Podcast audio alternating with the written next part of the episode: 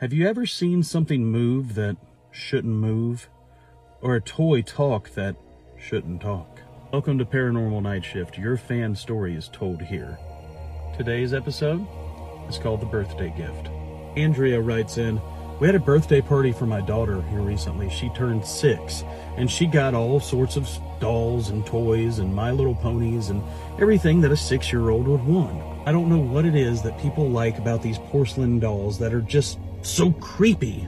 The first night that she had it, I just felt like it was staring at me. It, it just didn't make sense. My daughter loved it. She would play with its little talk button and it would say the same things that little dolls say.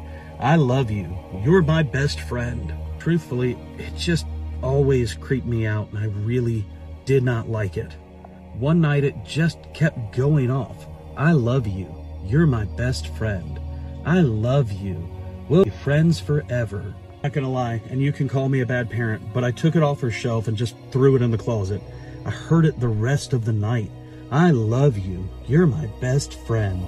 The next morning, my daughter came downstairs, of course, holding the doll, but its porcelain face was broken. I, I must have thrown it too hard. Mommy, this doll is broken and it won't stop talking. Take the batteries out. Throw it away. I don't want it anymore.